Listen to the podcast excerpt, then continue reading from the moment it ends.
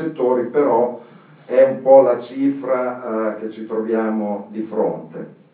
Quindi eh, per discutere di queste questioni abbiamo chiesto a Laurent Vogel, eh, che è eh, il direttore eh, dei servizi per la e sicurezza dell'Istituto Sindacale Europeo, ETUI, e gli abbiamo chiesto insomma, di farci una relazione ampia su questo argomento, dopodiché eh, abbiamo chiamato a interloquire con uh, questa relazione eh, Lalla Bodini dello SNOP, della società eh, degli operatori della prevenzione, eh, Sebastiano Calleri della CGL nazionale, Monteraspelli eh, della regione Emilia-Romagna e eh, Gino Rubini che adesso segue eh, la rivista online Diario della Prevenzione, ma che tutti conoscete bene perché eh, per molti anni ha seguito i temi della salute e sicurezza per conto della CGL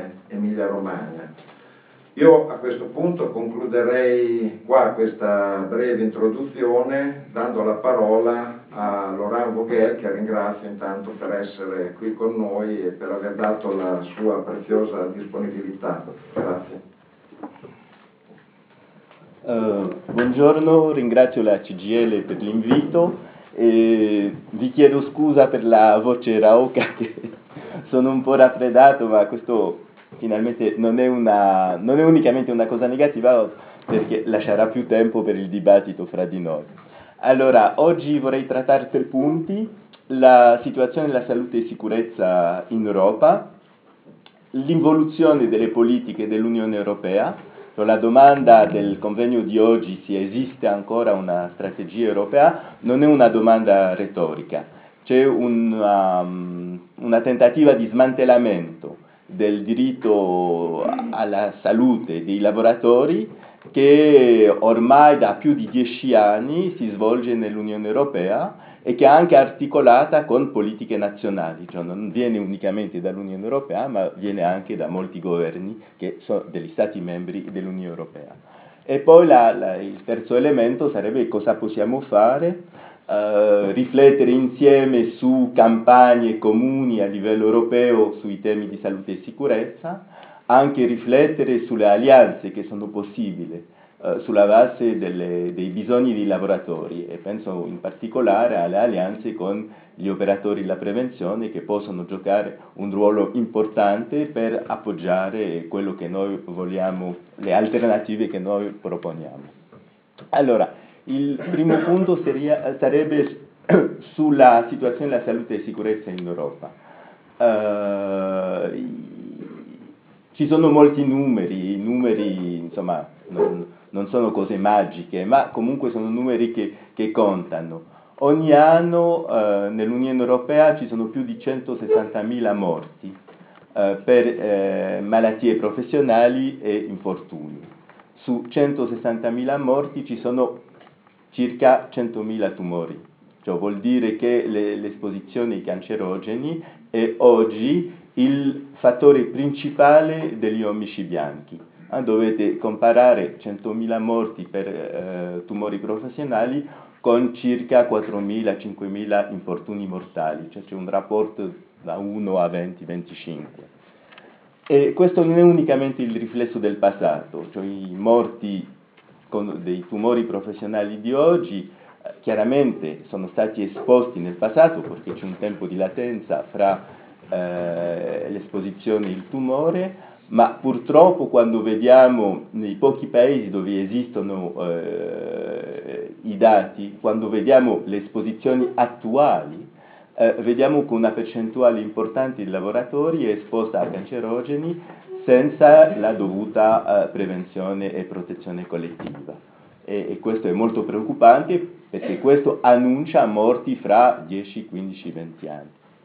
Uh, un altro elemento molto importante è la precarizzazione, con delle forme che possono variare da un paese all'altro, ma comunque un elemento centrale nell'evoluzione delle condizioni di lavoro, che vuol dire che ci sono categorie intere di lavoratori senza diritti, senza diritti non sul piano formale, ufficialmente tutte, tutte le leggi sono fatte per tutti i lavoratori, ma sul piano pratico vuol dire che col sistema degli interinali, con i subappalti, molte categorie non hanno accesso ai diritti reali di difendere la salute e sicurezza. E questo lo vediamo nelle, nelle statistiche europee, c'è ogni cinque anni un'inchiesta sulle condizioni di lavoro, la prima inchiesta era stata svolta nel 90, così abbiamo ormai cinque inchieste eh, che, successive. E vediamo soprattutto che la media non cambia tanto, ma quello che cambia molto è la, eh, la differenza fra alcune categorie che sono ancora relativamente tutelate e altre categorie che hanno perso ogni tutela. E questo è molto importante, cioè le diseguaglianze che esistono fra gli stessi lavoratori all'interno di ogni paese, ma anche fra i diversi paesi dell'Unione Europea. E questo viene da una diciamo, filosofia padronale che considera eh, la salute e la sicurezza come una merce, una merce che può essere messa sul mercato della competitività, cioè che si può essere competitivo anche sacrificando la vita e la salute dei lavoratori. E, un altro elemento importante è anche, eh, sono le disuguaglianze fra uomini e donne.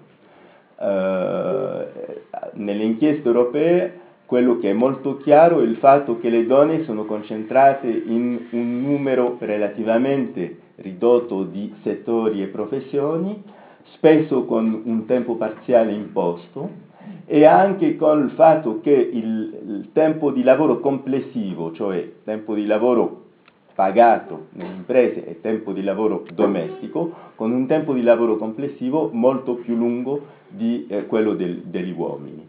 E questo vuol dire anche che per fare una strategia dal punto di vista del, dei lavoratori e lavoratrici, una strategia sindacale di salute e sicurezza, dom, dobbiamo prendere in considerazione questo fattore importante de, de, della disuguaglianza.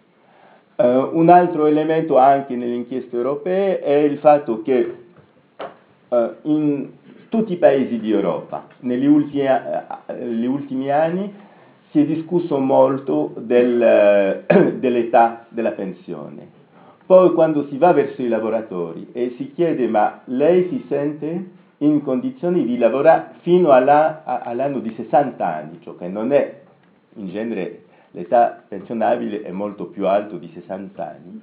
Per gli operai la risposta è eh, no in più della metà dei casi, cioè più, de, più di 50% degli operai dicono non sono in condizione di poter lavorare fino all'età di 60 anni.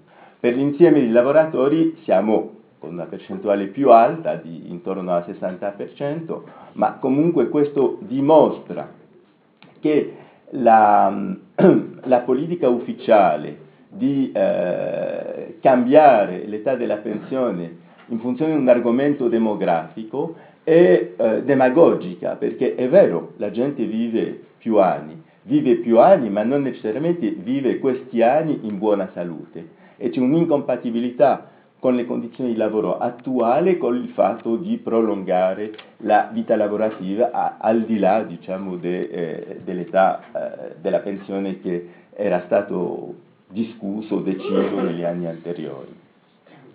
Allora, sulle politiche europee cosa si può dire? Uh, gli ultimi dieci anni sono dieci anni che sono stati perduti dal punto di vista della difesa della salute e sicurezza dei lavoratori. Uh, come si è detto, negli, alla fine degli anni 80 con la direttiva quadro, anche negli anni 90 con diverse direttive, l'Unione Europea aveva dato un contributo positivo a riforme nazionali dei sistemi di prevenzione. Uh, dal 2004 uh, questo è completamente cambiato. Allora, l'IESE, come sempre, ci sono diversi fattori che hanno avuto un, un'influenza su questa involuzione. Uh, da una parte l'allargamento dell'Unione Europea non ha contribuito a uh, mantenere la priorità a politiche sociali, questo è stato un elemento importante. Un altro elemento è stata l'involuzione politica con la presidenza di Barroso, ci sono stati due mandati, dieci anni con la presidenza di Barroso, e lì chiaramente il punto di vista è stato che la salute e la sicurezza era un costo. Era un costo e che quindi bisognava semplificare. Semplificare è stata la parola magica utilizzata per ridurre i livelli di tutela. Uh, a livello del, delle istituzioni dell'Unione Europea abbiamo visto sempre di più ostacoli ad ogni iniziativa per uh, migliorare la normativa europea. Uh, nel 2007 si è creato dentro della Commissione un ufficio che si chiama l'ufficio di valutazione dell'impatto delle legislazioni e l'idea alla base della creazione di questo ufficio è che qualsiasi progetto di normativa deve essere giustificato da un calcolo costi-benefici. Allora, prima è inaccettabile dal punto di vista politico. Ci sono delle cose, cioè la, la tutela della salute non si deve giustificare con un calcolo costi-benefici. Due, è non è realizzabile, non è realizzabile perché eh, parliamo di normative europee che sono normative complesse che si devono applicare in 28 realtà distinte e è logico che calcolare in modo preciso i costi e benefici è un'operazione praticamente magica. Cioè, noi abbiamo avuto di, realmente, se non fosse una cosa tragica sarebbe buffo perché sono andato a, uh, in molte riunioni allora, da una parte, per esempio, su, su disturbi muscoloscheletrici c'erano dati sulla quantità di lavoratori con problemi muscoloscheletrici, i problemi di, di, i costi per la salute pubblica, tutte queste cose, e poi c'era, e se facciamo una direttiva, cosa cambierebbe? Ah, qual sarebbe il costo della direttiva? E lì, logicamente, valutazioni da 1 a 100. Valutazioni da 1 a 100 perché? Perché lì i così detti esperti di costi-benefici, l'unico che fanno è chiamare alcuni imprenditori dicendo ma se c'è quella normativa li costerà molto, sì mi costerà tanto, eh, non, non, potrò applicare la nuova normativa. Ah va bene, allora qui i, i, i costi sono altissimi. Eh, sembra una caricatura ma funziona così, funziona così, ci sono degli esperti esterni che fanno interviste con imprenditori e poi danno un calcolo dei costi eh, supposti di qualsiasi normativa. Uh, c'è un'organizzazione che si occupa dell'ambiente che ha fatto recentemente una pubblicazione per dimostrare, era, la dimostrazione era molto chiara, che uh, questi calcoli di costi eh, erano basati su un'inflazione sistematica dei cosiddetti costi. Cioè, ce l'hanno annunciato con REACH, la normativa sui prodotti chimici. Ci hanno detto con REACH sarà la rovina dell'Europa. Non ricordo più, credo che erano 2 milioni 600 mila operai che dovevano perdere il posto di lavoro, eh, miliardi di euro che andavano persi con REACH. Poi REACH è stato approvato, eh, non abbiamo visto la catastrofe, o abbiamo visto una catastrofe però che non aveva nessun rapporto con Rich, nel senso che la crisi economica non viene da Rich, viene da altri fattori e Rich non ha giocato nessun ruolo in questa crisi. Allora, perché noi eh, come sindacati insistiamo tanto sull'aspetto normativo nell'Unione Europea? Per una ragione semplice, non è che noi abbiamo un amore feticista della normativa, ma il fatto è che a livello europeo non c'è un governo complessivo con possibilità di investire soldi nel miglioramento delle condizioni di lavoro, nemmeno c'è una capacità ispettiva, nemmeno c'è una capacità di eh, appoggiare i servizi di preventivi. Quello che può fare l'Europa e che deve fare l'Europa è precisamente, minimamente, di definire una normativa, normativa che sia una normativa eh, con progressi, non una normativa che blocchi i membri stati a un certo livello. Se noi vediamo i sistemi di prevenzione, le strategie di prevenzione in, in ogni singolo paese, ci sono almeno cinque elementi che dobbiamo considerare. Il primo elemento è quella normativa chiara. Eh, questo è molto utile per i lavoratori per poter esigere il rispetto del diritto alla salute e alla sicurezza. Eh, abbiamo visto il caso dell'amianto, se non c'era una normativa per vietare l'amianto saremmo ancora oggi a lavorare con l'amianto in processi nuovi. Il secondo elemento è il sistema ispettivo. Eh, non è a caso che nell'Unione Europea eh, anche se la Commissione non ha un ruolo diretto nei sistemi ispettivi, ognuno dipende da, da, da, dai singoli paesi, c'è un'insistenza per dire dovete semplificare, dovete creare un sistema, non si sa bene come funziona, di sportelli unici, fare un sistema ispettivo light per non creare problemi con le imprese. Eh, quando nella realtà quello che vediamo con i lavoratori è l'opposto, cioè la, quello che vediamo con i lavoratori sono le carenze, la, la, la, mancata ispezione in molti casi, il fatto che ci sono tante situazioni di alta pericolosità che non vengono controllate dai sistemi ispettivi. Il terzo elemento sono i delegati i rappresentanti di lavoratori per la prevenzione. Si sa che se non ci sono rappresentanti di lavoratori per la prevenzione, la prevenzione è un rito burocratico, non si fa. E questo è molto importante e lì non c'è un attacco a livello dell'Unione Europea perché i sistemi di RLS dipendono da ogni realtà nazionale. Ma per esempio 15 giorni fa in Francia il governo socialista ha annunciato la sua volontà di smantellare i comitati di sicurezza e igiene che hanno giocato un ruolo fondamentale negli ultimi 30 anni. Cioè, hanno detto che per le imprese di più di 300 si mantengono i comitati di sicurezza e igiene, ma questa è una piccola minoranza dei lavoratori nelle imprese di più di 300, nelle imprese da 50 a 300 si possono eliminare i comitati di sicurezza e igiene, riducendo il tempo e la quantità di delegati con un sistema di rappresentanza unica che sarebbe competente per ogni materia, dal salario alla salute e sicurezza, anche altri temi. Noi sappiamo per esperienza che la, l'idea di una rappresentanza unica spesso significa spingere eh, i lavoratori, spingere i sindacati a negoziare la salute contro altri, diciamo, un migliore salario o contro l'occupazione. Il quarto elemento, anche molto importante, sono i servizi di prevenzione.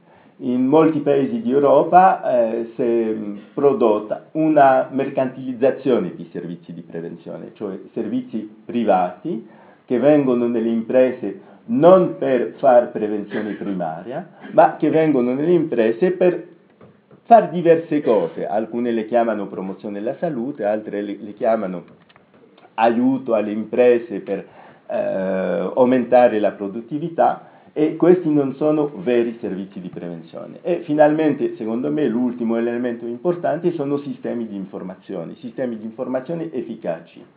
Per esempio, se vogliamo combattere eh, i tumori professionali, non lo possiamo fare dita per dita, eh, settore per settore, regione per regione. Ab- abbiamo bisogno di un sistema nazionale di informazione, collegando tutti i casi di tumori con le esposizioni professionali. Questo esiste solo nei, nei paesi eh, nordici, cioè nei, pa- nei paesi nordici esiste un registro generale di tumori, esiste la possibilità di rintracciare nel registro generale di tumori le diverse professioni, le diverse eh, categorie professionali eh, che corrispondono a una percentuale più alta, significativamente più alta di tumore in alcune categorie.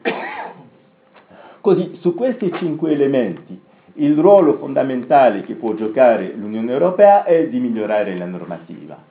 E purtroppo, da ormai più di dieci anni, dal 2004, eh, ogni progresso della normativa è stato bloccato. Uh, dal 2002 noi discutiamo su una possibile direttiva sui disturbi muscoloscheletrici, sta nei cassetti, nessuno sa dove è finita. Uh, anche da più di dieci anni discutiamo del miglioramento della direttiva sui cancerogeni, la stessa cosa. La Commissione europea ci dice no, non è stato provato che c'è un, un, un, calcolo chiaro su costi e benefici, così non possiamo cambiare la normativa perché prima vogliamo una valutazione completa dell'impatto possibile di una nuova normativa sui cancerogeni professionali. Poi sulla tematica di rischi psicosociali, che è anche una tematica molto importante, lì eh, c'è la stessa situazione, ci sono stati due accordi negoziati fra eh, sindacati e padroni a livello europeo eh, già da tempo, ma invece c'è un, un rifiuto totale di eh, adottare una normativa su queste tematiche. Eh, questa è la situazione. Allora, cosa possiamo fare? Eh, questo secondo me è un elemento molto importante. Sì, prima di, di, forse di, di, discutere di quello che possiamo fare, voglio dare anche alcune indicazioni sull'ultima commissione, quella di Juncker, che è stata formata da qualche mese, nel mese di novembre eh, del 2014. Eh, con, la con, la commissione Juncker eh, le cose non si sono migliorate.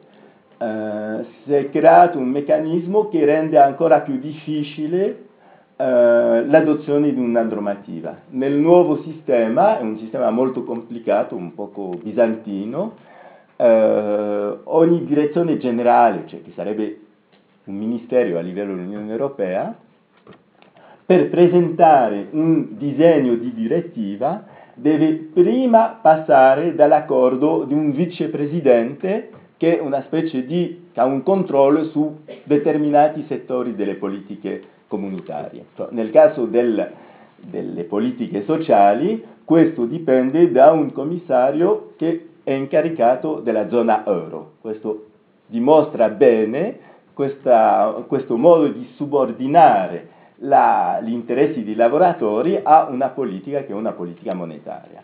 Poi, secondo livello, anche se c'è la luce verde di quel vicepresidente incaricato della zona euro, ci vorrà anche una seconda luce verde del primo vicepresidente, siamo in un sistema realmente complesso, che si chiama Timmermans e che è incaricato della semplificazione amministrativa, cioè che è incaricato di opporsi ad ogni normativa che non sarebbe chiaramente un contributo alla semplificazione amministrativa. Così vediamo come una tematica che sul piano delle parole è legittima, cioè se c'è un documento inutile lo possiamo anche togliere, cioè non è che noi siamo attaccati ai documenti perché sono documenti, ma questo è una, diciamo, questa parola di semplificazione amministrativa secondo me è puramente demagogica, non si tratta unicamente di semplificare alcuni documenti e questo si potrebbe fare. Si tratta realmente di rimettere in discussione i diritti fondamentali dei lavoratori, quelli alla vita e quelli al, a, alla salute. Lo vediamo con le discussioni nell'Unione Europea sul documento di valutazione dei rischi. Eh, la posizione della Commissione è che si può trattare, cioè si può trattare nel senso si potrebbe eliminare il documento di valutazione del rischio nelle piccole imprese poi quando noi diciamo ma se non c'è più il documento, eh, sappiamo che il documento in sé non ha un valore magico, ma è il primo passo. Col documento si può discutere con i RLS, si può fare piani di prevenzione. Se non c'è il documento non c'è più discussione con i RLS e, e nemmeno si faranno piani di prevenzione. Allora il, lì la, la, la, Commissione ci dice no, siete voi sindacati che dovete a, adattarvi alla nuova realtà essere più creative, trovare come fare piani di prevenzione senza il minimo documento scritto sulla valutazione di rischi. Perché non ci fate proposte? Logicamente noi non vogliamo entrare in quella logica e eh, non c'è niente da, da, da, rispondere a questo tipo di eh, proposta. Poi un'altra, diciamo, un altro messaggio molto negativo da parte della nuova Commissione Juncker è stato il fatto di aver eh, ripreso un personaggio della destra cattolica bavarese che si chiama Stoiber, che aveva giocato un ruolo importante sotto la commissione Barroso, attaccandosi sistematicamente alla normativa sociale e anche ambientale, e quel personaggio, il dottore Stoiber, è stato nominato da Juncker uh, consigliere speciale per la uh, semplificazione amministrativa. Cioè, vuol dire che gli hanno dato un ruolo che non è ancora completamente definito, ma che è un ruolo importante per opporsi a uh, ogni progresso nella normativa. E poi siamo arrivati all'estremo che anche accordi negoziati nell'ambito del trattato comunitario fra i sindacati e le organizzazioni padronali non, più, non possono più essere messi eh, in applicazione con una direttiva, come è previsto dal trattato. C'è stato un, un accordo eh, negoziato fra i sindacati e le organizzazioni padronali per il miglioramento della salute e sicurezza dei parrucchieri, nel quale si trattano di rischi chimici, anche dei problemi muscoloscheletrici, anche del, eh, dello stress su, su, sui posti di lavoro. Le due parti hanno chiesto l'adozione di una direttiva, questo è previsto dal trattato, non c'era niente di straordinario nel fatto di chiedere una direttiva e l'adozione della direttiva è stata bloccata. Cioè, la Commissione ha risposto no, prima vogliamo vedere i possibili costi, i possibili benefici dell'accordo che avete negoziato. Se non ci dimostrate che, un, uh, che ci sono benefici superiori, non ci sarà nessuna possibilità di direttiva. Adesso l'ultimo punto, prima che eh, perda la voce, è ehm, quello che possiamo fare insieme.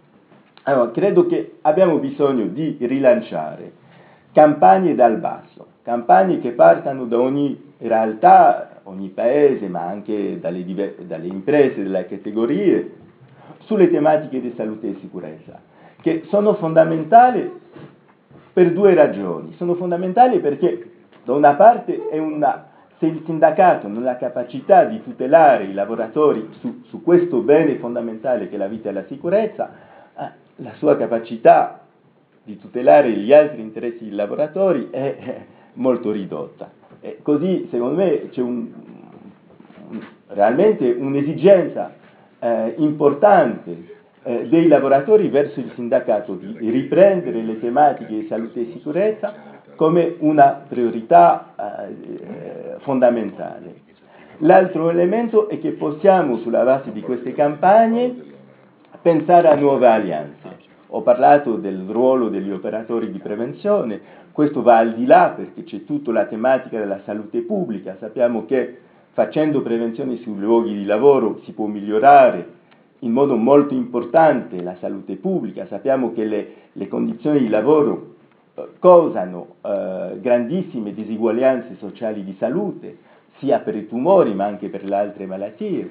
E così lì c'è anche un campo di alleanze che è molto importante ma c'è anche la possibilità di alleanze sul, su, sulla tematica dell'ambiente, perché in genere, e questo è molto chiaro nel caso dei prodotti chimici, quello che fa male nelle imprese fa anche male all'ambiente, non sono due cose completamente separate. E c'è una sensibilità nella società sull'ambiente che noi possiamo utilizzare e sulla quale possiamo anche fare delle alleanze. Uh, a livello europeo è chiaro che eh, bisogna uh, organizzare campagne comuni uh, per la, la, Confederazione Europea dei Sindacati, la tematica dei tumori professionali eh, sarà il tema centrale per l'anno 2015 su, sulle questioni di salute e sicurezza. E poi sono sicuro che tutti voi avrete anche delle idee per rilanciare iniziative anche fra poco ci sarà la data del 28 aprile che può essere anche una, una bella opportunità per eh, ridare voce al disagio, alla, alla, volontà dei lavoratori di proteggere la loro vita e la loro salute. Grazie.